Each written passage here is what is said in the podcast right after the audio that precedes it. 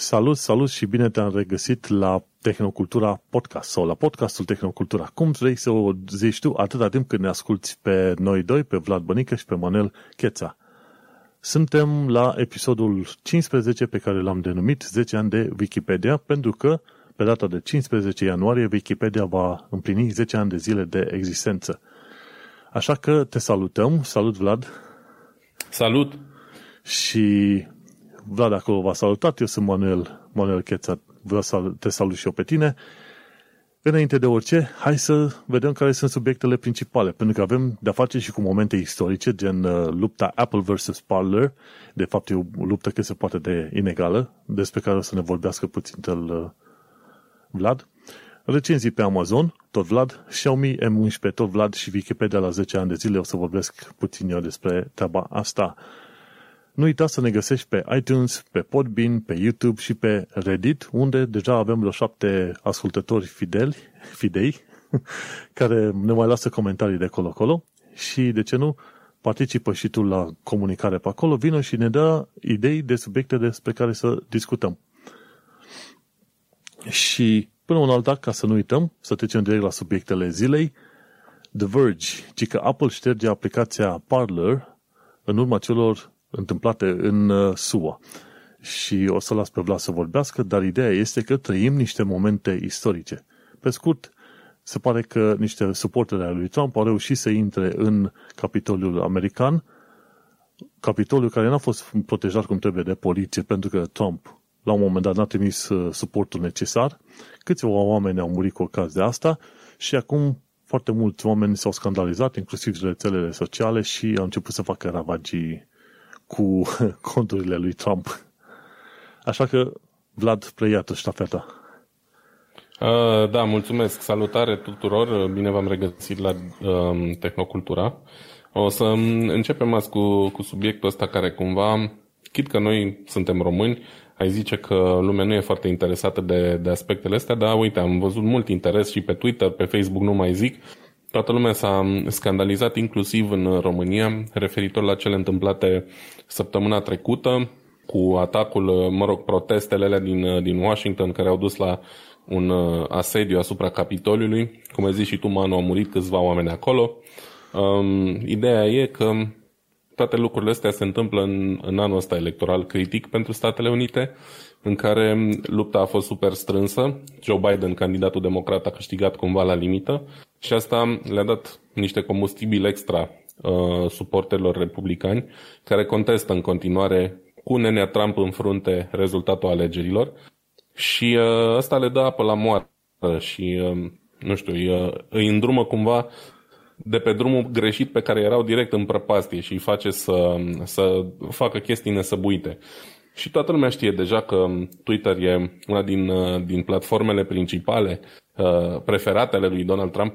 Probabil că ăsta ar fi fost un, uh, o știre și mai mare. Faptul da. că, că Twitter, care l-a susținut, nu, nu care l-a susținut, care l-a găzduit timp de atâția ani pe Donald Trump și toate nebuniile lui, l-a suspendat pe viață Uh, pe, pe acesta de pe Twitter, semn că a făcut niște chestii cu adevărat Auzi, grave, nu? Știi ce mi se pare ce dacă zice ci că l-am suspendat pe viață? Păi ăla ei se numește un ban, l-au banat, efectiv. Da.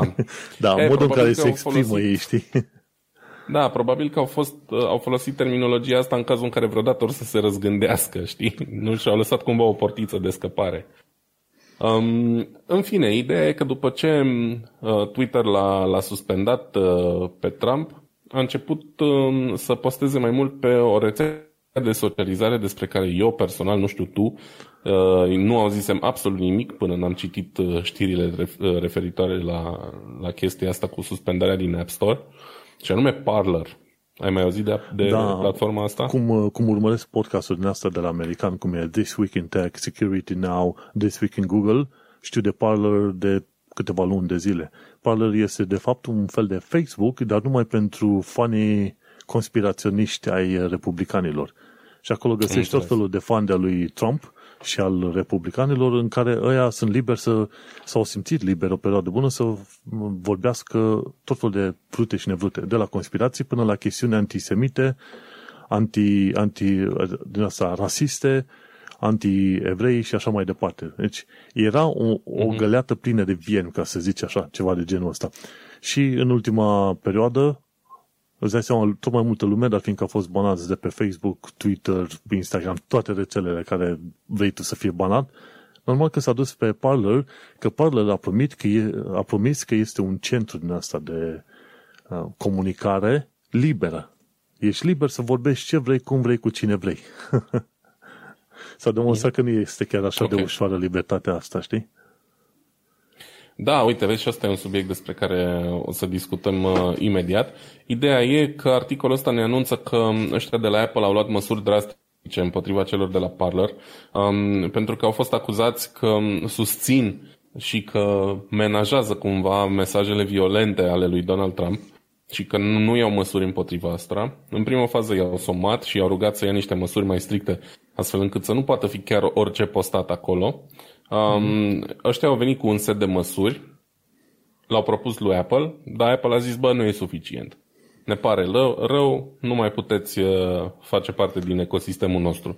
Și efectiv i-au banat de pe, de pe App Store, astfel încât, cel puțin dacă ai iPhone, nu mai poți avea acces la aplicația asta. Am impresia că um, chestia asta s-a întâmplat între timp și pe Android. Nu mai sunt, nu sunt foarte sigur. Da, pe Google Play nu, nu mai este Parler, nu mai poți, nu, nu mai poți instala, dar cei care au deja uh-huh. aplicație o pot folosi în continuare pe telefoane. Da, păi e greu să tragi înapoi o aplicație deja instalată, dar totuși um, e important. De ce e important? E important pentru că cumva Asta era ultimul bastion pe social media, cel puțin deocamdată, rămas pentru uh, mașinăria republicană de, de propagandă și um, au, au rămas uh, așa, cumva fără puteri, știi? Și e important pentru că, uite, mm, social media o luăm cumva de bună că toate platformele astea, Twitter, Facebook și așa mai departe, sunt niște locuri în care îți poți exprima uh, uh, liber gândurile gândirile, uh, uh, opiniile și așa mai departe, știi? Da, dar, dar lumea există a uitat... o limită, nu? Da, normal. Lumea a uitat cumva că locurile astea sunt totuși niște locuri private, știi? Adică sunt, uh, poți să-ți exprimi opiniile până la un anumit punct, atâta timp cât opiniile tale nu sunt extremiste, cel puțin, știi? Adică da. în momentul în care uh, dai în extremism, deja e o problemă. Și vorbim totuși de niște piețe, de niște agore private, nu publice, știi? Lumea are impresia că dacă oricine poate să intre și să citească ce postează Trump pe Twitter, înseamnă că automat e un spațiu public. Și oamenii înțeleg greșit ideea asta de exprimare liberă. Exprimare liberă și freedom of speech se referă în mhm. general la uh, locuri publice, însemnând pe stradă, la televiziunea publică, în, uh-huh. nu știu, în piața publică și așa mai departe. Twitter, Facebook, Parler, mă rog, nu Parler neapărat, da, uh, Apple, da, și App Store-ul lor sunt totuși locuri private și ei au dreptul de a-și uh, selecta oamenii care, pe care îi doresc pe platforma lor. Și e evident ca niciunii dintre ei să nu își dorească să se, să se asocieze cu mesaje extremiste, indiferent că vin de la Donald Trump mm-hmm. sau de la, nu știu, neonazi sau de la oricine altcineva, știi? Da, exact, um, a și fost problema, că la un moment dat incita la violență, știi? Și de aia da. era problema să să-i scoată de pe, de pe circuit pentru că nu aveau voie. Deja nu mai sunt uh, acoperiți cumva de dreptul la liberă exprimare. Și uite așa că am aflat că până la urmă Trump nu mai are niciun fel de suport pe social media, pe online, pe ce vrei tu, nici prin Parler, nici prin Twitter, nici prin Facebook. Până la urmă, știi, toată lumea se mira că au întârziat așa puțin cam prea mult cu toată afacerea asta. Probabil trebuia să-l închidă pe nebun, ca să zicem cu ghilimele de rigoare, să-l închidă undeva deoparte, să nu mai dea acces, pentru că vorba aia, nu lăsa un copil să se joace la telecomanda, cu te- telecomanda de la televizor. Da, îți dai seama, e o decizie grea să, pe care să o iei, știi? Cumva cel mai puternic om din lume și-a pierdut o mare parte din putere în, în epoca social media prin toate, prin toate banurile astea. Și nu e o decizie ușoară pentru nimeni. Adică e clar că e lucru de făcut pentru că răspândește ură și instigă la violență și așa mai departe, dar totuși te pui în locul lor și zici, băi, e ok să facem asta sau nu? Știi? Adică care sunt repercusiunile? Mm-hmm. Da, exact. Deci, noi, E important că s-a făcut până la urmă, chiar dacă cu întârziere. Chiar pe ultimul pas, într-adevăr. Ei, acum hai să lăsăm și pe Trump în place. Avem, este într-adevăr un moment istoric, ziceau ăștia, în, în ultimii 150 de ani de zile nu s-a întâmplat o chestie de genul ăsta. Au mai fost ceva atacuri la Capitoliu, dar cine vrea poate să afle istoria puțin pe mai încolo, să caute pe Google, Google sau poate chiar pe Wikipedia. Sigur, sunt notate istoriile Capitolului și pe acolo. Uh-huh. Am și o știre din partea mea de la Blipping Computer. De fapt, sunt mai multe știri, în principiu legate de, de securitate, de ransomware și așa mai departe. De exemplu, Nvidia de curând i-a anunțat pe toți oamenii că trebuie să facă urgent update la drivere. Versiunea curentă pe care am văzut-o și eu în calculatorul meu este 461.09. Se pare că există o serie de buguri, buguri, impropriu zis buguri, dar în principiu vulnerabilități și dacă cineva are într-adevăr cumva accesa calculatorul tău, ceea ce e puțin probabil, dar în principiu atunci se poate folosi de vulnerabilitățile respective care sunt prezente chiar în driverul de la Nvidia și atunci vor avea, vei avea probleme. Ci că i-au rezolvat vreo 11 vulnerabilități din asta, ci că destul de mari. Și acum ideea este că vulnerabilitățile astea apar inclusiv pe Linux. Nu știam treaba asta, n-am fost foarte atent, dar inclusiv pe Linux.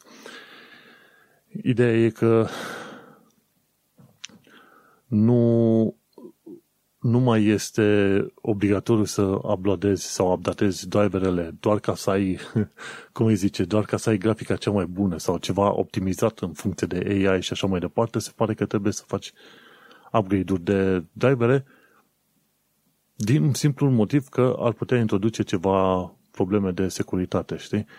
Și acum chestia asta uh-huh. ar trebui să oamenii au trebuit să facă update-uri la linia GeForce, RTX, Quadro, NVS și Tesla GPU. Cred că Tesla să folosesc numai la chestiuni de enterprise, mi se pare, server, nu știu exact sigur. Dar mm, uite că... Cred că da. Că... Dar uite că nu e mare lucru, poți să faci repede update-urile astea. Pentru Windows e foarte ușor, te dă undeva la click dreapta în taskbar, NVIDIA GeForce Experience și poate te duci pe mai departe și acolo le Dar o mică, un, un fel de public service announcement, pune-te și updatează driverele de, de la NVIDIA. Altă chestie interesantă tot de la Blipping Computer ce am aflat este că Bitdefender, firma antivirus românească, a creat un decriptor pentru ransomware-ul numit DarkSide. Și nu știu câți oameni știu, dar Bitdefender este chiar uh, firma românească de creare de antivirus. Mi se pare că e localizat undeva prin Cluj. Și DarkSide este un ransomware care le-a dus lor cum se numește, ce firmă e aia care face? Nu știu foarte sigur. Ideea este că ce se întâmplă, fiind la ransomware, îți uh, encriptează toate fișierele din calculator și după aia, game over, primești un mesaj prin care te anunță că de-aia zice ransomware că trebuie să plătești X Bitcoin ca să îți facă, să zicem, decriptare. Ăștia de la Bitdefender se pare că au înțeles cum funcționează ransomware DarkSide și au creat un tool care te ajută să faci un uh, decriptor nu, nu te ajută să faci, ci să folosești un decriptor. Și poți să-l downloadezi de pe site-ul celor de la Bitdefender. Și Bitdefender au un site foarte interesant numit labs.bitdefender.com și poți să-l uh, descarci frumușel, e ușor de ajuns. Ideea e că tot ceea ce trebuie să faci, te duci în uh, show notes la știrea cu Bitdefender și acolo găsești și articolul. Nu știu că trebuie să punem link direct în show notes către tool respectiv, probabil că n-ar fi rău, să zicem așa. Poate, poate ar fi ok. Mm-hmm. Darkside Decryptor. Ideea este că oricât ai zice că ești protejat pe internet și așa mai departe, adevărul este că nu știi niciodată când ai click pe o reclamă, de aia și folosesc ghostery ca să nu-mi apară reclame de alea proaste pe site-uri și la un moment dat te pomenești că ai malware pe site, deși te duci pe site-uri, să zicem, de știri, unde crezi tu că te duci pe site-uri de știri, um, doar așa, random.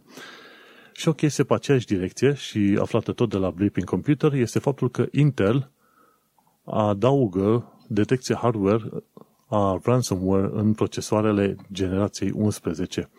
Și asta mi se pare că au anunțat să vor să anunțe la CES 2021, despre care o să aflăm mai multe detalii săptămâna asta și despre care probabil o să vorbim săptămâna cealaltă. Și, cum îi zice, Intel se laudă că în generația asta 11 de procesoare adaugă ransomware detection la nivel de procesor. Cu alte cuvinte, e ceva mai jos de firmware și de sistemul de operare. Atunci, asta mă aștept să fie probabil codul scris direct în hardware, în uh, procesor pe acolo. Ar fi interesantă chestia asta. Cum fac ei, să zicem, uh, scrierea codului pentru că la un moment dat, dacă nu vrei să fie uh, o, o versiune software, poți să scrii codul direct în hardware, pe chipset, pe undeva. Știi, chiar ar fi interesant. Acum o să vedem mai încolo cum o să fie treaba. Ei numesc tehnologia asta uh, Intel Threat Detection Technology, Intel TDT. și atunci uh, lucrează, zice că lucrează pe CPU sub sistemul de operare și uh, nivelurile de firmware. Și atunci a spus că te ajută să previi injecțiile de cod malware prin restricționarea accesului la memorie în BIOS, de exemplu. Da, îți dai seama, sunt unele, unele ransomware care, nu, nu numai ransomware, ci tot felul de uh, malware pe care chiar dacă dai formal la calculator nu reușești să scapi de care nu reușești să scapi, știi? Și atunci ai nevoie de o chestie ca asta. Pare destul de interesant și mă, mă miră că cei de la AMD n-au venit cu o idee de genul ăsta, știi? La un moment dat. Mm-hmm. Și... Da. Cum îi zice... Sunt curios să văd cum va fi aplicată chestia asta. Mi se pare că, primul rând, vor să facă uh, Intel TDT, Threat Detection Technologies, în laptopuri care să folosească generația 11 și pe aia vedem când apare și pe mai departe în uh, CPU-urile de desktop. Se pare că până la urmă Intel a zis, ok, vreau să mă separ de, să găsesc un uh, diferențiator și dacă nu face procesoare mai bune, măcar să facă procesoare mai sigure. Cam asta îmi pare ideea. Da, păi uh, ei au avut cumva destul de multe probleme cu Uh, partea de, nu de malware, cât cu vulnerabilitățile în, în hardware în ultima vreme. Știu că anul trecut citisem destul de multe știri mm, prin care tot felul de vulnerabilități din astea erau descoperite în, în uh, procesoarele celor de la Intel. Nu știu acum să dau foarte multe detalii, dar poate asta a fost un, una din chestiile care a motivat să, să, facă, să facă pasul ăsta. Mi se pare interesant, sunt curios cum va funcționa și sunt curios ce se întâmplă dacă îți detectează un malware care de fapt nu e malware, dacă se întâmplă la nivel hardware. Cum faci, de exemplu, nu știu, vrei să instalezi o aplicație care nu e malware, dar procesorul tău o vede ca malware. Există cumva posibilitatea să o deblochezi dacă e la nivel hardware? Asta e o chestie care nu știu foarte bine cum Da, cum e foarte interesant că poți la un moment dat să actualizezi codul de pe acolo, faci un fel, cum se face Flash BIOS, să actualizezi BIOS-ul, uh-huh. poți să actualizezi și așa detaliile în uh, CPU, ar fi interesant. Oricum, trăim și vom da. vedea până în alta să trecem la Clean Technica. Sunt curios să văd cum vine treaba aia cu mașina electrică de la Apple. Uh, da, uite, articolul ăsta de pe Clean Technica se duce cumva în direcția pe care începusem foarte pe scurt să o uh, discut uh, săptămâna trecută, când era destul de proaspătă știrea că Apple dorește să creeze să, sau să se implice în piața de autovehicule autonome pe viitor. Um, aparent ideea asta nu e o idee nouă din partea Apple, cumva au mai uh, amenințat, cum zice articolul, și în trecut cu, cu chestii de genul ăsta, pe urmă s-au răzgândit sau cumva au pus uh, um, acțiunea pe, pe au pus-o undeva în, într-o cutie și au lăsat-o acolo. Și acum au, au ieșit-o, au scos-o din nou la lumină și spun cei de la Apple că momentan își doresc să, ca pe viitor să facă parte din uh, piața de autovehicule autonome. Și dacă stăm să ne gândim, cumva are sens, pentru că Apple este nu doar un producător de software, ci și un producător de hardware. Uh, mai nou creează chipuri proprii. Um, pe arhitectură proprie, tehnologie proprie și așa mai departe. Um, folosește inteligența artificială de multă vreme, da? Să nu uităm că Siri a fost, cred că primul sau printre primii asistenți inteligenți pentru telefoanele mobile, deci cumva au experiență și în chestia asta și condusul ăsta autonom se bazează mult pe ideea de um, inteligență artificială. Bașca, procesoarele astea noi M1 făcute de ei au integrate module de, de um, cum îi zice, uh, motoare neurale care se folosesc uh, foarte mult la machine learning și chestii de genul ăsta, da, deci uh, clar ar, ar avea cumva deja un avantaj tehnologic. Ce n-au făcut ei niciodată sunt mașini. Efectiv mașini, chestii cu patru roți, cu care să care oameni și acolo probabil vor avea nevoie de un partener. Ei vin cu tehnologia deșteaptă pentru a implementa condusul autonom, dar au nevoie de cineva care să le creeze efectiv mașina.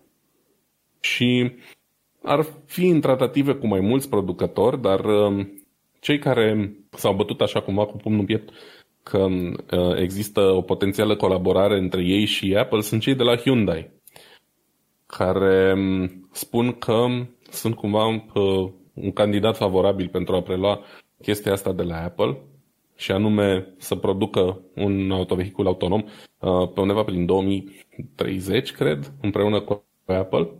Și, na, Hyundai cumva ar fi unul din, să zicem, ar fi într-adevăr un candidat interesant pentru, pentru chestia asta. Pentru că Hyundai, deși multă lume nu, nu îi asociază neapărat uh, piața mașinilor electrice, dar uh, de modele hibride pe piață, uh, modele bine văzute și bine evaluate și au investit extrem de mult în, uh, în tehnologiile viitorului, cumva mai mult decât știe lumea. Hyundai e un gigant. Uh, pentru o companie sudcoreană micuță care a început undeva prin anii 90 cu adevărat să facă treabă, a ajuns la un nivel extrem de mare, pentru că au avut o politică bună de um, produse de cali- o calitate uh, destul de ok, garanții lungi, prețuri bune și așa mai departe. Și au intrat tare și pe piața din Europa și pe piața din state, astfel încât acum au suficienți bani încât să, să facă investiții din astea masive. Și au investit foarte, foarte mult în, uh, în tehnologii din astea futuriste pentru mașini electrice, în baterii. Se laudă că au investit mulți bani și cumva se pregătesc ușor, ușor pentru, pentru viitor, știi? Astfel încât să aibă capacitatea să facă um, așa ceva, dacă își doresc.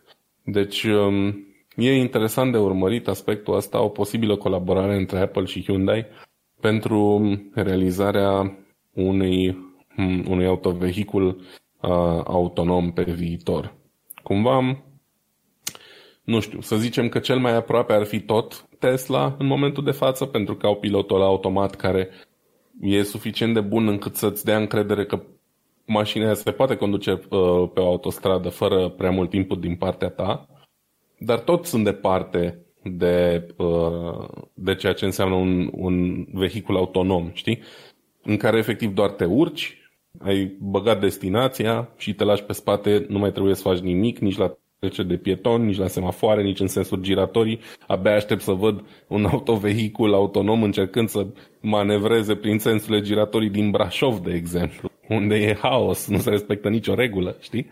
Abia atunci poți să zici că un, un autovehicul e cu adevărat autonom, când se descurcă în cele mai grele uh, condiții de trafic. Oricum, un articol interesant, uh, puteți să-l citiți, vedeți mai multe detalii despre chestia asta dacă vă interesează și sunt curios să văd dacă se va concretiza parteneriatul ăsta sau dacă Apple o să aleagă cumva altă cale.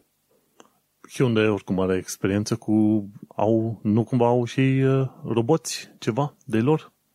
Uh, da, da, Hyundai produc roboți industriali, produc, adică nu sunt doar mașinuțele pe care le pe stradă.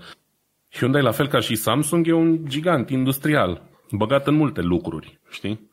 Uh, treaba cu mașinile a, a venit, tot, cred că prin anii 90, dacă nu mă înșel, cred că am zis bine, ca o completare a activității Hyundai, știi? Ei fac și nave din astea de, um, de cargo și chestii de genul, industrie grea, au foarte multă industrie grea și autovehiculele au fost, să zicem așa, un fel de hobby prin anii 90, dar între timp au ajuns la într-un loc destul de bun, știi? Sunt bine văzute, de calitate, arată ok și așa mai departe chiar să facă concurență modelelor germane din clasă, să zic așa, Volkswagen, etc. Atunci mă aștept să iasă ceva bine dintre, în, le, în legătura asta, să zicem, Apple-Hyundai. Până la urmă, da. asta până când la un moment dat Apple, Apple descoperă că poate să facă mașini autonomice, mașini, ma, mașini autonome și mașini electrice mai bine decât alții. la Nici asta n-ar fi rău. La fel cum fac ei acum cu procesorul și așa mai departe. Dar uh, cred că mai întâi va trebui să treacă cine știe vreo 10 ani de zile să descopere dacă într-adevăr ei se, se pricep mai bine sau s-ar pricepe mai bine. Bani au. Da. Așa că... Oho, de bani nu, nu duc lipsă, e clar. Au doar nevoie probabil de un pic de sprijin, după cum am zis, na, nu e atât de ușor să construiești mașini cum pare și un parteneriat cu cineva care știe deja să o facă ar putea fi de bun augur pentru ei. Nu mai e acum, acum e Tim Cook, Tim Apple, cum ziceau ăștia, nu mai e Steve Jobs ca să vedem cum ar fi arătat o mașină gândită și desenată cumva de Steve Jobs. Ar fi fost interesant. Absolut. Da. Acum, da. fără Steve Jobs prin zonă, parcă știrea asta e la fel de obișnuită ca o mămăligă duminica, ceva de genul ăsta, știi? Hm. ceva, e, toată lumea se mișcă către mașini, mașini electrice și mașini autonome, așa că rămâne să vedem cum se diferențiază ei pe viitor. În 10 ani. Categoric. Tot legat de 10 ani, am aflat de la The Economist că Wikipedia împlinește 10 ani de zile pe 15 ianuarie 2000, 2021. Da, era să zic ce an puteam să zic, dacă nu 2021. Adică în 3 zile de acum încolo, Wikipedia împlinește 10 ani de zile. Și ce am înțeles eu este că Wikipedia este al 13-lea cel mai vizitat website din lume are 55 de milioane de articole scrise în 300 de limbi. Gândește-te, 55 de milioane de articole. Și asta este un succes extraordinar de mare legat de crowdfunding. Crowdfunding, nu crowdsourcing. Nu-i crowdfunding. Mai fac și crowdfunding, nu, să, nu pot să zic nu. Oamenii plătesc niște bani acolo către Wikipedia. Trebuie. Am, am donat și eu la un moment dat vreo 10 dolari, ceva de genul ăsta. Și a fost făcut de Jimmy Wells și Larry Sanger în, uh, pe cât, 15 ianuarie 2001.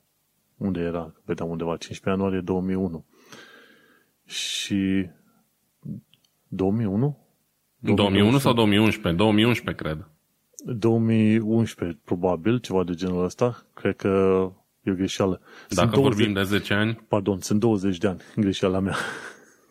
sunt Așa, 20, 20 de ani de zile. Auzi. Ce iute trece timpul, da. Da, 20 de ani de zile. Era o vreme în care foloseam Wikipedia foarte des.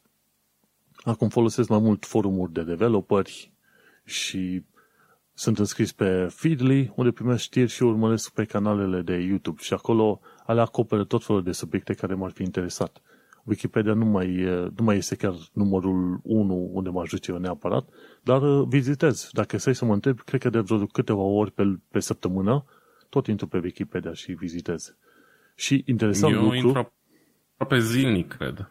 Și interesant uh, lucru, toată chestiunea asta este făcută de către oameni care scriu de bunăvoie, sau, dar sunt pasionați de, de ceea ce vor să facă ei pe acolo. Și în 2018, chestie interesantă, chiar pe pagina Wikipedia, a Wikipedia, scrie că Facebook și YouTube uh, au zis că îi vor ajuta pe userii lor să detecteze fake news sugerând linkuri către Wikipedia. Și, într-adevăr, când pui cu COVID, mi se pare că sunt des, destul de multe ori, linkurile sunt trimise către Wikipedia. Și încă în perioada în care eram la universitate în România, unde 2006-2010, ni se spunea, orice faceți, nu luați de pe Wikipedia. și nu puteți ca sursă, ci că dacă faci un fel de lucrare referat ce vrei tu la facultate pe acolo, să nu pui sursa Wikipedia, pentru că este foarte rușinos. Dar se pare că până la urmă Wikipedia a ajuns să fie considerat suficient de bun în combaterea fake news, încât Facebook și YouTube să-l folosească ca etalon. Și nu te fi așteptat la treaba asta. Și foarte mulți oameni uh, s-au pus să critice, nu, nu, nu de, ar, de ieri, de azi și de oricând, Wikipedia cum că nu este exact, că nu poate să fie bun sau exact sau chiar la obiect dacă e scris de oameni.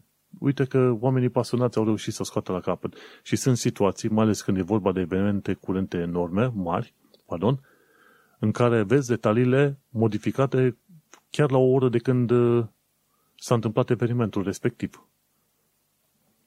Da, așa Și e. este chiar o, este o sursă foarte faină. Da, să nu uiți să schimb în uh, show notes de la 10 ani la 20 de ani, nu știu de ce. În mintea mea, de la 2021 până în 2001, era 10 ani. Asta e, se întâmplă. Da, vezi, timpul trece mai repede decât ne-am dorit noi, de fapt, ăsta e efectul, știi? Uh, ți-ai fi dorit să fie doar 2011, poate, dar uite că n-a fost să fie așa. Am era, trecut 10 ani de atunci. Știi cum e? Era o perioadă în care Wikipedia puteai downloada la versiunea offline. Nu știu dacă se mai poate face chestiunea asta acum. Nu Undeva știu. prin 2010 uh, puteai downloada versiunea offline și era cât 5-7 giga, ceva de genul ăsta. Toate articolele toată. de pe... Da, toată, pe atunci. Acum, probabil, dacă vrei în toate... Nu, și, și atunci când o descărca era doar versiunea în engleză. Nu era în orice fel de limbă. Acum, probabil, este mult mai mare. Nu m-am pus să caute efectiv să văd câți giga sau probabil câți tera. Și interesantă chestie, zice, are 315.000 user activi și are 1145 de administratori. Gândește-te. Mm-hmm. În 285 de țări, uh, limbi, pardon. În fine, la mulți ani Wikipedia să mai ai încă vreo 20 de ani de zile, pentru că ne, ne cam trebuie. De foarte multe ori, când caut informații, scriu wiki, spațiu și numele de firmă, țară sau ce vreau eu, ca să primesc detaliile potrivite. Da, așa e. Și eu uh, sunt mare fan Wikipedia. Stăteam acum și mă gândeam în timp ce vorbeai tu, cred că aproape nu trece zi să nu caut ceva pe Wikipedia. Pentru chestii de, nu știu, super uzuale, gen uh, ce populație are o țară, în ce an e născut nu știu ce actor sau celebritate și așa mai departe, e the place to go, cum s-ar zice. Adică acolo e cel mai simplu și mai la îndemână să cauți. Ba chiar um, pe Google Chrome, dacă cauți niște chestii destul de simple, generice, um, în partea dreaptă, nu pe Google Chrome, pe Google în sine, vreau să zic. De mm. multe ori apare pe partea dreaptă direct un link către Wikipedia, ceea ce evident înseamnă o recunoaștere importantă pentru ei.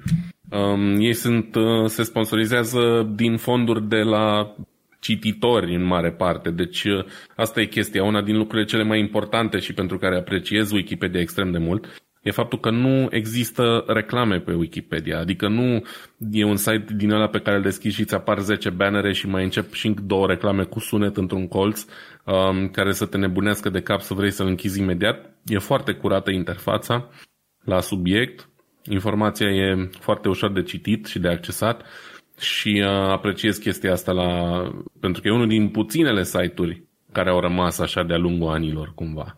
Și, uh, și eu când uh, fac campanii din astea de donații, încerc să donez acolo 5-10 dolari cât pot, pentru că um, o folosesc mult mai mult decât alte chestii pe care dau bani, știi? Și mi se pare normal să, să-i ajut. Evident, comunitatea din jurul lor e impresionantă, oamenii fac o treabă minunată, cu moderarea, cu tot. Într-adevăr, se mai strecoară la anumite articole și greșeli, na, n-ai ce să faci. Până la urmă nu e o sursă super științifică, dar pentru majoritatea chestiilor uzuale e foarte ok și foarte utilă, știi? Și dovadă și da. că, dacă vrei să faci paranteză cu chestiunile open source, dovadă că acolo unde se pun oamenii și lucrează din pasiune este ceva foarte extraordinar. Foarte bun, pardon. Absolut. Absolut, da. Și că nu, dovadă că nu trebuie să complici un site cu tot felul de informații, imagini, reclame, uh, chestii din astea stupide ca să fie apreciat de-a lungul timpului. Uite, 20 de ani. Câte site-uri rezistă 20 de ani fără să se vândă la Google Ads sau mai știu eu cui? Știi? Clar. Mulți înainte. Să fie sănătoși. Acum sunt curios să văd de, de cât de sănătos să, să fie telefonul ăsta de la Xiaomi. Um, da, pe Anantec citim despre Xiaomi care își anunță telefonul lor um, flagship cu numele său Mi 11, care este primul um, device care va folosi noul procesor Snapdragon 3D8, despre care am mai vorbit noi acum vreo două episoade, dacă nu mă înșel um, noul procesor de top al, al celor de la Qualcomm. Um, Xiaomi e, sau Xiaomi, cum se zice frumos, um, e primul telefon care îl folosește. Um, chiar azi dimineața am văzut că a scos Linus uh, pe canalul Short Circuit un, uh, un scurt unboxing al telefonului, un review din ăsta foarte scurt. Um, ideea e că vorbim de un telefon care arată bine, uh, de aproape 7 inch diagonala ecranului, 6,81, deci destul de mare, mai mare decât mi-ar plăcea mie pentru un telefon, sincer, um, cu un display Super AMOLED um, modern și foarte performant, cu rezoluție 1440p, deci 3200 pe 1440, cu o rată de refresh de 120 de Hz, ceea ce înseamnă în linie cu cele mai noi și mai scumpe telefoane de pe piață la categoria uh, rată de refresh. Cumva asta e miza acum, nu mai e atât de importantă rezoluția. Au înțeles oamenii că să pui un ecran 4K pe un telefon mic e stupid și nenecesar și se preferă um, chestia asta cu rata de refresh cât mai mare. Știi? 120 de Hz, ceea ce e dublu față de cum era normal până acum, um, sau standard, să zic așa. Uh, chestia asta se întâmplă de vreo 2 ani și din ce în ce mai mulți producători uh, recur la chestia asta. Um, un panou compatibil HDR10, în fine, tot felul de chestii mișto pe ecranul ăsta. Um, o baterie destul de mare de 4600 de mAh, trei camere moderne și așa mai departe. Um, ideea e că chipul ăsta nou de la Xiaomi, de la, pardon, de la Qualcomm, um, include și niște nuclee din astea de machine learning vrea cumva să concureze de la egal la egal cu um, chipseturile A14 de la Apple și astea sunt chestii care cumva nu sunt cuantificabile pentru utilizatori obișnuiți, adică nu o să ți se încarce neapărat o pagină mai rapid în browser, dar um, poate să scoată telefon, uh, telefonul tău poze mai bune folosind un senzor, nu știu, acela senzor ca anul trecut, să zic, sau mai știu eu ce, știi? Um, chestii de genul ăsta.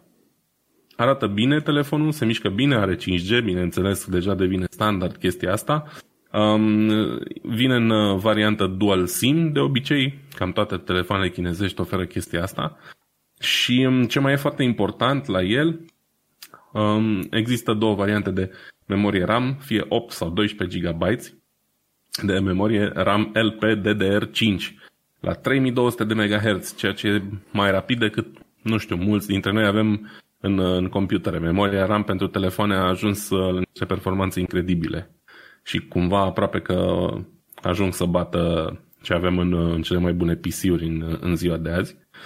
Și e interesant de văzut. Um, Xiaomi, nu știu, n-au, n-au neapărat cea mai bună imagine sau nu sunt cel, cel mai recunoscut brand de telefoane, dar eu știu de ei de multă vreme și știu că de obicei la Xiaomi, dacă vrei un telefon în gama medie de preț, vei obține întotdeauna niște procesoare, niște baterii mai mari față de ce oferă uh, concurența uh, de renume, să zicem așa, față de ce oferă Samsung în gama aia sau LG. Și cumva Xiaomi uh, prin chestia asta s-a, s-a remarcat, știi? Procesoare din astea de cost mediu, dar cu performanțe peste medie. Uh, la flagship-uri, nu știu nimic despre ele, dar acum arată telefonul ăsta și la ce promite, um, cred că va fi ok. Și e de urmărit. Primul din categoria lui cu noul procesor Qualcomm. Zice acolo ecran 120 de Hz. Acum este destul de greu să-ți dai seama cum se mișcă lucrurile și la 60 de Hz, dar minte la 120 de Hz. Da, îți dai seama, nu e o chestie super necesară și plus mm. că e o chestie care consumă bateria foarte mult. Dar asta e uh, un lucru mai vizibil pe care mizează producătorii, pentru că cumva atunci când dai slide pe ecran, știi, să treci de la un ecran cu icoane la altul sau de la whatever, chestie pe care oamenii o fac uh, deja fără, să mai, fără să mai bage de seamă, fără să dea seama, pare mult mai fluentă mișcarea aia. Oricum, majoritatea videourilor, de exemplu, sunt la 60 de Hz sau mai puțin, da, 60 de frame-uri pe secundă sau mai puțin. De obicei 30, 24 dacă vorbim de cinematografie. Uh, jocurile, iarăși, majoritatea suportă 30 sau 60 de Hz, destul de rar peste. Și aici ține și de cât de performant e uh, chipul grafic din telefonul respectiv. Iarăși e o chestie, e o fentă ca să zici, bă, uite, ăsta oferă chestia asta. O chestie pe care nu o vei folosi probabil în 80% din timp, nu o să o remarci, nu o să o folosești, o să te bucuri când schimbi de pe ecranul cu icoanele pe ăla cu widget-uri, să zic așa și cam atâta, știi? Singura chestie care poate chiar m-ar interesa ar fi wireless charging-ul și, bineînțeles, cum ar face pozele. Cam alea ar fi. Că da, mai departe știi charging... că... Scuze, scuze. Dacă altfel mai are ce Wi-Fi 6 și așa ceva, astea sunt chestiuni de dedesubt care te interesează sau nu prea mult, știi? Dar cât timp, în cât timp se încarcă și ce fel de poze face. Până la urmă, vrei nu vrei, reduci telefoanele la vreo două, trei caracteristici din astea, când colo, uite-te ce mișto are, Snapdragon da. 888. Da, normal. Te interesează doar să nu ți se blocheze când ți-e lumea mai dragă, să ți se încarce relativ ok uh, la nivel de performanță, mă refer, un, o pagină web sau un clip video, să se încarce el rapid, bateria și să te țină cât mai mult. Clar. Oferă, um, dacă tot ai zis, um, încărcare wireless mai uh, rapidă decât uh, generația trecută, 50 de W spre deosebire de 30 de W. Camera asta 108 megapixeli e așa, cum să zic eu. Când înghesui 108 Uh, megapixeli într-un uh, senzor atât de mic, nu se întâmplă neapărat cele mai bune lucruri. E de preferat, de preferat să ai un senzor de 24 de megapixeli când vorbim de chestii, nu știu, de sub un centimetru pătrat sau cât Dumnezeu are un senzor din ăla. Dar în fine, combinat cu ce știe procesorul să facă, uh, s-ar putea să fie destul de ok. Știi? Ce a fost amuzant la unboxing-ul lui Linus este că este vorba de încă un telefon care nu mai vine cu un încărcător în cutie. Deci cumva fenta Apple cu noi, noua generație iPhone de a nu mai include încărcătoare în cutie se perpetuează. Dacă și Xiaomi a făcut asta, probabil că nu o să mai ofere nici Samsung și uite tot așa, în curând o să trebuiască să căutăm disperați uh, încărcătoare pentru când ni se strică astea pe care le avem deja, fiindcă nu mai vin în cutie cu telefoanele. Îți cumperi o centrală în aia solară, ți-o pui pe lângă cameră, pe lângă casă, numai și numai pentru telefonul tău. Sau păi da. diversele telefoane. Nu, sună, Oricum, sună binișor. Sună bine, e interesant, e de urmărit în orice caz, adică dacă prețul va fi sensibil mai, mai redus decât, nu știu, concurența de la Samsung sau așa, chiar ar fi de demn de luat în seamă. Nu neapărat Samsung sunt cele mai bune telefoane. Din punctul meu de vedere, stau chiar prost la capitolul software, au stat dintotdeauna, poate în ultimii ani chiar la fel de mult ca în trecut. Dar uh, sunt și alte mărci demne de luat în seamă. Pentru că, în definitiv, pe dedesubt, toate oferă cam aceleași componente, știi? Procesoarele sunt făcute de aceiași producători, display-urile Samsung și LG 99% din cei pe piață ei fac și așa mai departe. Faptul că scrie Samsung sau Xiaomi pe telefon, asta contează mai puțin. Important e experiența, știi, și să, să fie bine făcut. Cool. Știi ce mai este cool? Avem aici știre de la PC Gamer și anume faptul că filmul Borderlands se va filma. Va fi filmat în Ungaria. Nu prea e relevant pentru mine exact unde se filmează, ci e important că vor să filmeze filmul uh, Borderlands. Nu știu, ai jucat jocul Borderlands? Uh, da, le-am jucat pe toate trei. Primul mi-a plăcut cel mai mult, poate și pentru că eram uh, mai tânăr, să zic așa. Uh, am încercat să-l joc acum și pe al treilea și n-am mai avut răbdare, dar asta e doar vina mea. Jocurile sunt faine sunt faine. Știi cum este? E întotdeauna riscul ăla. În primul joc, în prima serie, tu introduci o idee nouă, stilul ăla cartoony și dialogurile alea nebune și exploziile și armele și ce vrei tu pe acolo. Și după aia, odată fiind învățat cu sistemul ăsta, când vine versiunea 2, deja tu știi cam ce primești și versiunea 3 cam la fel. Și atunci, cel mai mult dacă te interesează, e să continui pe aceeași linie. Bineînțeles, nu mai e chestia de nou. Nu, ca și la Matrix, când ai jucat Matrix, când ai văzut Matrix 1 a fost simpatic. 2 și 3 parcă n-a mai fost, pentru că s-a dus, n-a mai putut să vină cu chestiuni enorme, așa cum a venit. Dar uite că Borderlands uh-huh. e film acum. Am jucat toate trei jocurile de Borderlands. Sunt, uh, sunt simpatici așa. Sunt simpatici în stilul ăla nebunesc, mai ales în Borderlands 3 are, are câteva chestii trippy, așa. Te duci cumva în mintea unor oameni. Ai câteva misiuni din alea ciudățele de făcut. Și acum sunt foarte curios să văd cum o să iasă cu filmul Borderlands. Nu știu dacă ai văzut în ultimii câțiva ani de zile, câțiva ani însemnând 10 ani, cam așa, au început să apară filme artistice după jocuri. Cumva, mai devreme sau mai târziu, oamenii au înțeles că, de fapt, jocurile video nu sunt uh, niște chestiuni pe care îți pierzi timpul, ci sunt chiar uh, artă, entertainment și așa mai departe și mi se pare că jocurile video întreg, uh, întreg industria de film și de muzică la un loc banii care se dau pe jocuri video. Și am da. înțeles că filmarea a început deja la Borderlands de anul trecut, ci că e Kate Blanchett, uh, în rolul lui uh, Lilith, Sirena Lilith, și este și... Am crezut că în rolul lui Claptrap. Nu, în rolul lui Claptrap sunt sigur că o să fie Kevin Hart. Că e și ele acolo. Așa, da, da, are sens. Are deci, așa, Kevin așa. Hart e, are comedie foarte faină, dar e extra, extraordinar de enervant omul.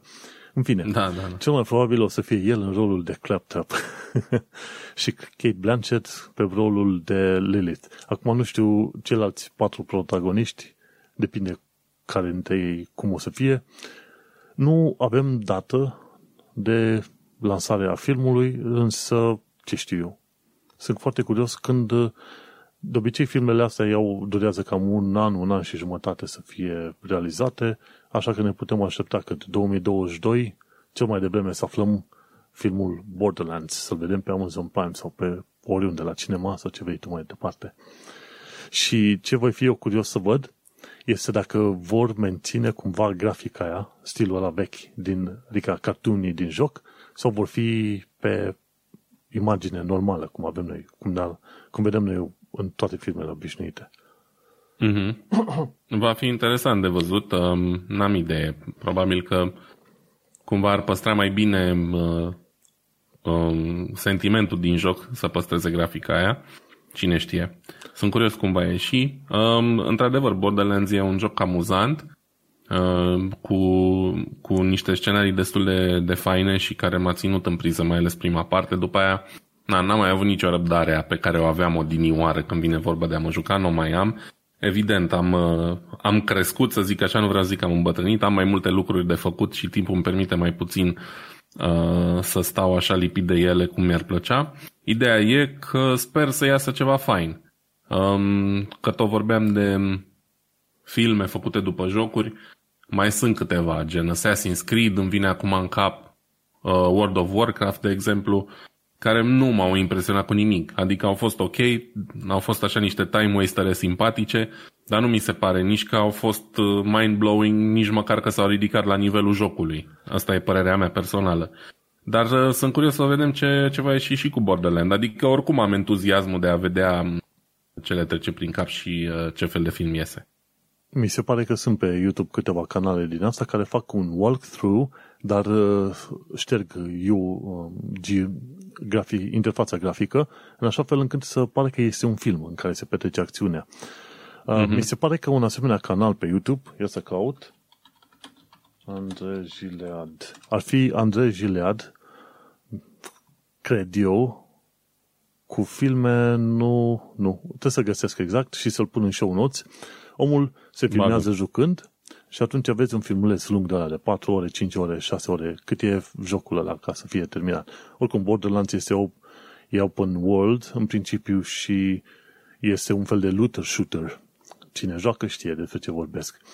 Interesant, mm-hmm. vom vedea, vom tăi. Hai să mergem la următorul punct care este foarte interesant. Ai scris tu un articol uh, săptămâna asta cum să citești review-urile unui produs înainte să cumperi de pe Amazon. Despre ce este vorba? Uh, da, uite, mi-am luat cumva inima în dinți, să zic așa, uh, și am făcut o chestie pe care îmi doream de mai multă vreme să o fac, dar uh, abia acum încep cu adevărat să o fac, și anume să scriu articole în stilul ăsta de blog um, pe subiecte de interes pentru mine și care consider că ar putea avea valoare pentru oricine e dispus să citească articole de genul ăsta. Um, în cazul de față am scris un pic despre cum să încerci să te ferești de, de țepe pe site-uri gen Amazon, dar e valabil și pentru EMAG chestia asta, că cumva ei împrumută mult din, din modelul Amazon, și bune și rele, ca să zic așa, știi? Și da. am scris acolo despre o experiență pe, pe care am mai discutat-o aici foarte pe scurt. Acolo am scris mai pendelete, uh, referitor la când uh, mi s-a oferit o dronă cadou în, în uh, schimbul unui review și eu am fost naiv să cred că pot să scriu orice fel de review vreau și bineînțeles că n-a fost cazul, deși eu l-am scris, am fost mustrat ulterior de către producători cu și mi s-a spus, bă, vezi că trebuia să scriu un review bun, nu că produsul nostru e de 2 lei, știi? Da. Am fost eu naiv aici, că am crezut că mi se cere un review sincer, trebuia să mă aștept, dar în fine, n-am putut să fac asta, evident. Um, și cumva faptul că am fost protagonistul chestiei astea și știu la prima mână cum se desfășoară lucrurile, am um, zis că poate n-ar fi rău să scriu un pic despre asta. Um, vă las să citiți, nu o să povestesc foarte mult despre el. Ideea e că trebuie să știți foarte bine cum citiți review-urile și cum să vă documentați pentru un produs. Dacă cumperi, nu știu, cârlige de rufe sau un fular, poate nu e la fel de important. Dar în momentul în care dai niște bani pe care i-ai strâns o perioadă pentru un produs care costă de la 100 de euro în sus, e important să-ți faci cât mai bine temele și să nu cumperi prima chestie pe care o vezi în, în, în cauți, da? dacă caut cuier, am pus acolo poze cu un cuier care e de calitate, nu e de proastă calitate, nu mă înțelegeți greșit. Aia mi-a venit pur și simplu minte. De aia nici n-am dat marca, că nu e important produsul. Important e să vezi cum arată în pagină și de ce arată în pagină, de ce sunt așezate lucrurile așa, știi? Um, înainte era o vreme când puteai să după câte stele are un produs, după câte de multe review-uri are un produs, asta îți spunea, bă, ok, produsul ăsta e apreciat de multă lume, că multă lume l-a cumpărat. Dacă din toți care l-au cumpărat, 5.000 și-au luat din timp să dea review. Dar nu mai e așa, fiindcă mm. lucrurile astea se întâmplă și, iarăși, am fost protagonistul um, unei întâmplări de genul ăsta. Oamenii sunt cumpărați nu neapărat cu bani, dar uite, și cu un produs. Vrei o, dronă, o dronă gratis? Cum să nu? Îți dăm o dronă gratis. Tu trebuie doar să scrii un review bun.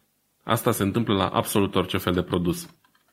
de am recomandat acolo să începeți citind review-urile proaste, să vă documentați pe alte site-uri și să vedeți ce spun alți blogger sau ce spun youtuber despre produsul respectiv dacă aveți un brand anume în minte. Mai ales, da, vreau, nu știu, drona X hai să văd pe YouTube ce zice lumea de ea, e bună, e proastă, hai să o văd un pic zburând, poate la care zboară cu ea zice că e bună, dar eu văd că nu zboară bine, știi? Și atunci pot să-mi fac o altă, o altă părere, o părere mai bună. Dacă ne luăm doar după review-urile și după stelele de pe Amazon și în ultima vreme și de pe Mag, o să picăm în plasă de multe ori. Pentru că mecanismele astea există, se cumpără review-uri, Um, și putem fi induși uh, de multe ori în eroare de, de lucrurile astea. Deci dacă vreți să fiți un pic mai savvy, să zic așa, și să, uh, nu știu, vă pun în vedere niște puncte pe care poate uh, le-ați scăpat, le-ați trecut cu vederea în trecut, vă invit să citiți uh, primul meu, prima mea postare pe blog Tehnocultura și de ce nu, dacă vă place sau dacă considerați utilă informația de acolo, să mă ajutați cu un share. Dacă nu vă place, dați-ne feedback, scrieți-ne pe Reddit uh, unde vreți voi și spuneți-mi, bă, nu-i bine sau ai uitat să zici cu tare lucru sau mai bine scriai așa. Și atunci, nu, să încerc și eu să vă ascult și să-mi îmbunătățesc uh, talentul de, de, de scriitor. scriitor. Uite că acum că te-ai povestit tu, am reușit să găsesc canalul ăla care, are, care face filme din jocurile video. E Andy Gilland, e pe YouTube, am pus în show notes acum, dacă te bagi și vezi. Și chiar am pus link către Shadow of the Tomb Raider, are 4 ore și 15 minute și omul la un moment dat explicase foarte mult cum uh, face modificările în interfața grafică să dispară toate chestiunile alea, toate elementele grafice de acolo. Foarte mm-hmm. fain. Interesant. Omul are foarte multe filme, explică din când în când. Dacă vrei să vezi jocuri video și filme făcute după jocuri video, clar, canalul ăla trebuie urmărit. Și uh-huh. chiar foarte bine, felicitări pentru articolul uh, cu review-ul și cum să nu iei țapă. Normal că ar trebui să încep să scriu și eu mai multe articole. Ultimul articol scris de mine a fost de mult, deși am cât? Am undeva pe la 1000 de articole scrise în, în, de-a lungul anilor. De-a lungul anilor. E, vre, e vremea să scriu ceva mai modern, ca să zic așa. Apropo de ceva mai modern, aflu de la Blipping Computer că Firefox te scapă de durerea backspace. Până de curând, sau mi se pare chiar și acum, când apeși pe tasta backspace de la tastatură, te ducea cu o pagină înapoi. Cum te duci din link în link, te ducea cu o pagină înapoi. Și se pare că, până la urmă, Firefox Nightly, versiunea 86.0 A1, nu mai are chestia aia și în viitor versiunile normale de Firefox de la toți oamenii vor elimina tasta, adică abilitatea de a pleca cu, de a merge cu pagina înapoi când ai uh, pe tasta backspace. Nu știam de chestia asta că, sau nu știam că chestia asta ar fi o știre pentru că folosesc Chrome. Și în Chrome folosesc backspace și nu mă duce cu pagina înapoi, dar uh, uite că se pare că Chrome a făcut schimbarea asta, mi se pare că în urmă cu vreo cât 6-8 ani de zile. N-am nicio idee, n-am mai folosit de mult sau... Nu, am folosit, dar foarte de mult foloseam backspace ca să sar înapoi. Da, Acum am că... și pe mouse butoane, nici pe alea nu le folosesc, deși doar asta știu să facă. Da. Știi? Una, uh, de obicei dau click. Da. Exact. Da, de obicei doar dau click. Sau, dacă tot vrei cu tastatură, e, e alt săgeată stânga sau alt săgeată dreapta. Dar, ei, o știre micuță, dar uh, probabil pentru cine e interesat de Firefox și lucrează mult pe el, suportul pentru backspace va fi înlăturat. Ce am mai aflat? De la Wall Street Journal, un video. Bătălia mașinilor electrice. Tesla versus NIO. Și nu știi, bine, sunt foarte multe branduri de care noi nu știm pentru că activează doar în China, pentru că asta e situația. Și mi se pare că până la urmă Tesla are câteva zeci de stații de încărcare acolo și ei vând binișor în China. Ceea ce m-a interesat mai mult să aflu este faptul că ăștia de la NIO au un sistem prin care schimbă bateria. Te duci la un dealer sau ce mai e pe acolo, în loc să aștepți două ore de încărcarea bateriei, o pune pe rampă, schimbă bateria în 10 minute, pune baterie nouă plină și a plecat. și ăla mi s-a părut un sistem interesant. La un moment dat mi se pare că și Tesla și ei au vrut să implementeze așa ceva, dar n-au mai făcut-o. Nu știu de ce. Și e fain. E ca la cum aveam noi telefoanele înainte, schimbai bateria și plecai pe mai departe. Da, e foarte mișto sistemul. Tesla a renunțat la chestia asta pentru că e foarte complicat și pentru că în momentul în care au dezvoltat ei mașinile care încă sunt pe străzi, era cu 8 ani, îți dai seama, tehnologia nu era chiar la nivelul zilelor noastre. Uh, trebuie să nu uităm că designul Teslelor nu s-a schimbat deloc din 2012 încoace. Um, au fost făcute mici îmbunătățiri pe aici pe acolo, dar nu s-a schimbat nimic fundamental la designul lor. Deci până nu va ieși o generație complet nouă de, de uh, modele Tesla, probabil nici nu vom vedea așa ceva. Plus că chinezii, să fim serioși, pentru ei banii nu sunt o problemă în momentul în care li se pune ceva în cap să dezvolte ceva, având în vedere că vorbim de companii care de cele mai multe ori sunt cu uh, cotizații destul de importante de la stat, dacă ei consideră o chestie de genul ăsta utilă, o să o facă și este o chestie utilă. E o chestie foarte mișto, îți dai seama. Uh, te duci undeva, sau ai un drum de 1000 de kilometri de făcut, nu mai trebuie să pierzi 2-3 ore pe drum doar ca să o încarci, ca să poți să mergi mai departe. Dacă poți face chestia asta în 5 minute, deja ai câștigat. Ai câștigat mulți clienți și ai câștigat, nu știu, ai câștigat în viață, să zic așa. Uite, pe mine asta e genul de chestie care m-ar convinge să-mi iau o mașină electrică, pentru că eu merg mult cu mașina și fac drumuri către România des. des. Prefer să merg cu mașina decât să zbor.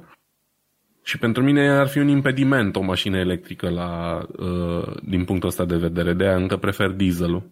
Dar uh, dacă aș putea să merg 400 de kilometri, 500 ideal, minim 500, să mă opresc 5 minute, schimb bateria și să plec mai departe, aș face-o, știi? Asta ar fi super ok. Decât să stau o oră sau mai mult să încarc bateria pentru următoarea șarjă de 500 km. Păi da, da, tu de ce crezi că ai Facebook și, și Twitter pe telefon, nu? Să stai să te uiți pe ele, cât se încarcă mașina. Ce? Da, nu, eu urăsc. Eu când plec la drum lung, timpul e cel mai important, nu fac opriri inutile niciodată, nu mă opresc să caz gura, dacă am de ajuns undeva, merg cât, uite, acum am fost de sărbători um, în România și m-am oprit efectiv de trei ori, dacă doar ca să alimentez, să mergem la baie și atât. Le făceam în același timp. Uh, nu mă opresc mai mult decât e cazul, știi? Nu-mi place chestia asta. Și și atunci ne-am oprit, am alimentat, am mers la toaletă, eventual beau două guri de apă și am plecat parte, știi? Trebuie să fii eficient când faci drumuri lungi, asta e. Asta, eu nu știu cum este că eu folosesc avionul. Așa că sunt scăpat. Gândește-te de că... la distanța la care sunt eu e cam limita maximă la care, de la care aș fi dispus să conduc. Pentru că e un drum pe care dacă îl pot face în 15 ore, îl pot face dintr-o bucată. Adică nu e atât de, atât de nasol, nu e nici cea mai faină chestie, dar nu e nici atât de nasol să conduc 15 ore, mm. știi? Mai ales acum că am o mașină destul de inteligentă cu destule echipamente care mă ajută la condus, știi? Nu e obositor. E obositor statul în mașină că sunt înalt și greu și mm-hmm. nu, mă doare spatele, mi-amorțește un picior, dar în rest nu e neapărat stresant.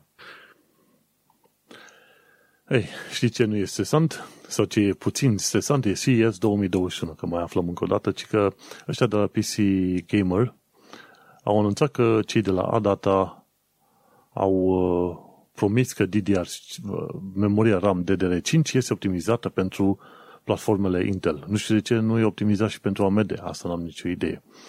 Și de ce RAM ar trebui să fie neapărat optimizați pentru o anumită platformă, iarăși nu am nicio idee. O să vedem cum este treaba. Ideea este că DDR5 e în lucru. Chiar am pus și un link către Brambus, care face un, au un tabel comparativ între DDR5 și DDR4. În momentul de față am DDR4, am 32 de giga DDR4 în calculatorul meu de gaming. Și interesantă chestie, undeva vedeam ci că la plăcuțele de DDR4 ce am luat eu, am două plăcuțe de 16 giga. De am 32 de giga acum. Dar la DDR5, ce mă interesează e că poți să urci până la 64 de giga pe plăcuță. Așa că este foarte bine. Cu alte cuvinte, trebuie să așteptăm dacă a apărut la CS 2021, înseamnă că poate prin toamnă cel mai devreme reușești să cumperi module din alea, știi? Și în rest nu mă, nu mă mai interesează pe mine prea mare lucru. Ideea e că, într-adevăr, au transmisii de rate de două ori mai rapide decât DDR4 și au urcă și până la 3,2 GHz. Așa că prea multe detalii nu mă interesează, ci mă interesează faptul că poate, depinde de plăcile de bază, pot să mă duc liniștit până pe la vreo 128 de GB de RAM dacă procesorul suportă chestia asta. Dar e pe țeavă, cum se zice, e pe venit. Și, bine, e și PCI Express, ce, versiunea 5 deja în lucru, e Wi-Fi 6, dacă stai să le calculezi pe toate astea. Ce mai aflat acum de curând este și faptul că, ups, am dat click aiurea, am aflat puțin tel istoria zip folders. De câte ori nu te-ai ai avut un uh, folder zipuit, arhivat, și nu te putut băga în el să vezi care e structura. Ei bine, tipul ăsta e un tip numit Dave Plummer, care a lucrat la Microsoft și e el cel care a realizat uh, funcționalitatea asta și a povestit așa mai pe larg cum, uh, cum a, a ajuns să lucreze cu sistemul de operare, să creeze funcționalitatea asta. Cine este interesat așa de detalii mai specifice legate de zip folders, de ce nu? Click pe canalul lui Dave Plummer. Foarte interesant. Și mai e încă o chestie foarte faină ce am aflat acum și mi se pare că e cât se poate de practică, ci că poți rula Linux pe un laptop din 2008, de acum 12 ani de zile, cu un singur giga de RAM. Și ăla, versiunea de Linux se numește Lubuntu. Lightweight Linux. Și omul nostru de la Explaining Computers a explicat cum poți folosi Ubuntu 18, versiunea 18, Bionic Pop, versiunea 32 sau Zorin OS Lite, versiunea 15, pe un hardware foarte vechi în care, vorba aia, ai un, un singur giga de RAM. Vorba aia, un laptop din ăla foarte vechi, din 2008. Se poate. Cine vrea neapărat să folosească, să zicem, tehnică veche, poate folosi dar e de preferat să folosească Linux pe ea, nu Windows XP, de exemplu. Îi vezi pe unii oameni că nu se pot muta de pe Windows 7 sau Windows XP, că sunt prea atașați de tehnica aia veche. Dar dacă le pui un Linux, atunci ar putea fi protejați chiar foarte bine. Îți dai seama, când ai mai avut tu tehnică cu un giga de RAM? pe care să o folosești. Cred că în urmă, cu 10 ani de zile, nici atât. Cred că, cred că am mai mult decât atâta în tastatură în momentul de față, nici nu știu. Uh, cel mai uh, slab performant device pe care l-am în casa asta, excluzând televizoarele, evident, e un Raspberry Pi 4 și și ăla cred că are 2 sau 4 GB de RAM, nu știu exact. Deci uh, nu are rost, adică cred că e mai ieftin să-ți cumperi un computer cu minim 4 GB de RAM, chiar dacă nu e nou, știi, și iei un laptop la mâna a doua de pe net, decât să te enervezi cu, cu ceva care are un singur giga de RAM în, în 2021. Oricum, la um, Explaining Computers chiar arăta, zice, uite, ai legătură de internet, poți să vezi YouTube, foarte greu, dar poți să-l vezi, te bagi pe site-urile preferate ca să citești informații și poți să asculti muzică, eventual să vezi filme de acolo și cam atât. Acum... Da, dar eu consider că e tortură, nu e o soluție. Adică, na, fiecare vede diferit lucrurile. Pentru mine ar fi mult mai simplu și mai ieftin pentru creierul meu, după cum am zis, să cumpăr un computer ieftin la mâna a doua decât să-mi bat capul cu așa ceva. Dar gândește-te că decât să ai ceva din 2008, poți să iei uh, un Raspberry Pi, atașezi un SSD și deja ai un computer foarte ieftin care adică... mi se adică- pare că rulează foarte bine YouTube-ul, ce puțin YouTube. Da, eu nu sunt mulțumit de cum uh, funcționează ca computer Raspberry Pi, am încercat și eu, dar nu mă satisface. În schimb, ce face foarte bine e partea asta de media server. Poți să instalezi Plex pe el și poți să-ți faci un server media cu muzică, filme, ce vrei tu, pe care să le rulezi ulterior de pe telefon sau de pe un alt computer și așa mai departe. Um, nu știu, poate alții au avut altă experiență cu Raspberry Pi, dar eu nici pe ăla nu l-aș folosi ca PC. Frate, sunt atât de ieftine computere la mâna a doua, laptopuri de 5, 6, 7 ani vechime, încât nu merită ca soluție. Raspberry Pi are alte utilizări pentru care uh, e foarte mișto. O să vorbim și despre asta la un moment dat. Dar momentan, dacă vrei un computer ieftin, caută pe OLX sau pe eBay sau unde vrei tu ceva până într-o 150 de euro și cu siguranță o să găsești ceva suficient de bun pentru majoritatea chestiilor uzuale. Da, băi, cât se poate de ieftin. Îmi aduc aminte că era prin 2000, înainte de 2010, 2008, plătisem 1000 de lei pe atunci, cum era 10 milioane pentru o placă de bază, nu mai știu cum. Și acum aceeași placă de bază, nici nu știu dacă ar fi 100 de lei sau ceva de genul ăsta. Găsești tehnică, la mâna a doua, dar chiar și de nou, dacă vrei, ce știu, la 100 de euro și ceva, tot găsești ceva. Sau, da. dacă tot vrei un computing device ce vrei tu, te poți duce pe o tabletă. Faceți da, tot deci ce nevoie, există... așa că nu îți mai trebuie neapărat. Absolut, există super multe variante în ziua de azi, ieftine și pe care și le permite aproape oricine, sau cel puțin oricine ascultă podcastul ăsta, sunt destul de convins. Dacă există, evident, la țară, un sate, oameni care poate nu-și permit nici 100 de euro pentru asta. Dar, um, în principiu, oamenii își permit. Deci, nu cred că ar fi o problemă. Și cam atât. Nu știu dacă mai are rost să discut puțin el despre știrea de la ZDNet, ci că Linus Torvalds, creatorul Linux, favorizează AMD, pentru că AMD, ci că ei au în continuare ECC, Error Correction uh, Code, pe când Intel, ci că nu suportă aia, doar la versiunea de server. Și Linus Torvalds în ultima perioadă a fost destul de ofensat sau ofensiv la adresa Intel și a spus că o, o bună parte din acele zi, așa zise vulnerabilități vin din chestiuni de management prost din partea Intel. Mai ales că Intel nu face error correction code. Deși m-aș fi așteptat, pentru că error correction code, asta ce înseamnă când ai date salvate pe hard sau se transferă, la un moment dat rulează o funcție foarte simplă care poate să-și dea seama, bă, vezi că niște biți nu se potrivesc pe acolo. Și atunci nu știam că Intel nu are treaba asta dovadă că m-am interesat extraordinar de tare să văd cât de multe funcționalități are Intel sau nu. M-am dus pe, când am putut, m-am dus pe versiunea cea mai nouă și la banii care mi-am permis, pac, am luat Intel. Dar adevărul e că nu mai merită să-ți iei Intel când AMD, AMD a rămas în urmă la un moment dat că nu suporta DDR4 la memorie RAM.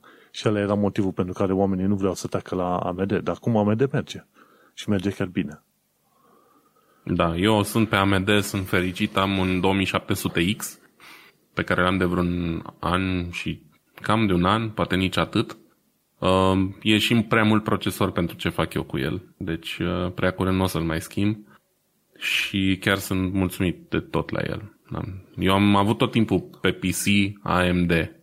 Uh, pe laptopuri am avut și cu Intel, că nu. Intel e mai comun pe laptopuri, dar pe PC am avut mereu AMD și am fost mulțumit de, de el la acel eu. Acum depinde și use case-ul, dar nu, eu cum sunt uh, ăla cu sfaturi uh, practice, să zicem așa, uh, nu recomand neapărat să dai bani pe un procesor pe care nu, nu-l vei folosi la capacitatea maximă. Deci oricum depinde de fiecare să-și facă calculul și să se gândească de ce fel de performanță are nevoie. Și oricum, cred că înainte să închei, cred că merge un mic sfat, mai ales dacă vrei să-ți faci calculator de gaming, când îți iei un vrei să ții părți de calculator, prima oară te gândești la monitor. Cât e de mare monitorul? Ce, ce rezoluție are? Dacă e Full HD, 1920 pe 1080, atunci știi foarte bine, te duci pe Full HD Gaming. Și atunci n-ai nevoie nici de procesor extraordinar de tare, nici de placă video foarte tare. Adică nu te duci pe generația 10 de procesor, adică Intel i9, nu mai știu ce, și nici nu te duci pe RTX 3090 când tu ai un monitor de 1080p că n-are, n-are unde să, n-ai unde să folosești. Atunci plătești prea mulți bani pentru nicio chestie. La 1080p mergi liniștit Dacă vrei și ray tracing, te poți duce liniștit cu 3060, care încă nu se poate cumpăra. și la procesoare Intel i5 e suficient, la fel și AMD, AMD, nu știu, nici măcar la AMD nu trebuie să te duci pe cea mai nouă variantă, ce Ryzen 3. Te duci pe Ryzen 3600. 3. Ba da, 3600 e acum sweet spot-ul. Pentru că mm-hmm. costă cam cât un 2700X, cred că, adică atâta costa, nu, când l-am luat eu bine, eu am luat la ofertă procesor, am dat ceva mai puțin bani. Dar 3600 le costă cam cât un 2700X. Mm-hmm. E mhm. marginal mai bun la performanțe, dar e de generație mai de ce la e cam ce recomandă majoritatea oamenilor pentru o configurație decentă la ora actuală. No, și dat fiindcă ești pe Full HD, mergi liniștit pe un 8 GB de RAM, nu te duci neapărat pe 16 sau 32, pentru că n-ai, n-ai unde să folosești toate alea, și un SSD ca să încarce bine și să meargă și la revedere poveste, nu? Gata. Am rezolvat problemele lumii, așa, putem să închidem uh, taraba și să plecăm acasă. Hai, hai. Da. Bun, uh, cam atât am avut de spus. Noi am mai, am mai fi bătut apa în piu cu multe alte chestii, dar nu are rost. Știi cum e? Important e să ții toate subiectele cât mai scurt, cât mai la obiect și pe aia să-ți vezi mai departe de treabă, pentru că oamenii au și la rândul lor alte treburi de făcut. Ajungem la partea de shameless plugs. Vlad. Um, da, uh, pe mine mă găsiți pe Diaspora Cast, urmează în curând episoade noi. Am uh, schimbat hosting-ul, am schimbat un pic pagina, arată diferit. Eu zic că arată ok, am schimbat logo-ul, um, am făcut unul mai pe sufletul meu, să zic așa. Am vrut să ies din, uh, din sfera aia în care toată lumea are, cu care face un podcast are un microfon ca logo și am uh, făcut unul mai reprezentativ pentru ce este podcastul Diaspora Cast. Um, stilul blogului e încă work in progress, mie îmi place cum arată și cum se mișcă. Dacă aveți feedback pentru mine, oricând cu plăcere. Um, în rest, ca de obicei, nu uitați să vă găsiți o cauză pentru care să donați. Uh, v-am mai povestit, cred că episodul trecut, cum mi-am donat vechiul laptop pentru un, uh, un copilaș de școală care își făcea până atunci temele pe telefonul mobil, pentru că părinții nu-și permiteau un calculator pentru el.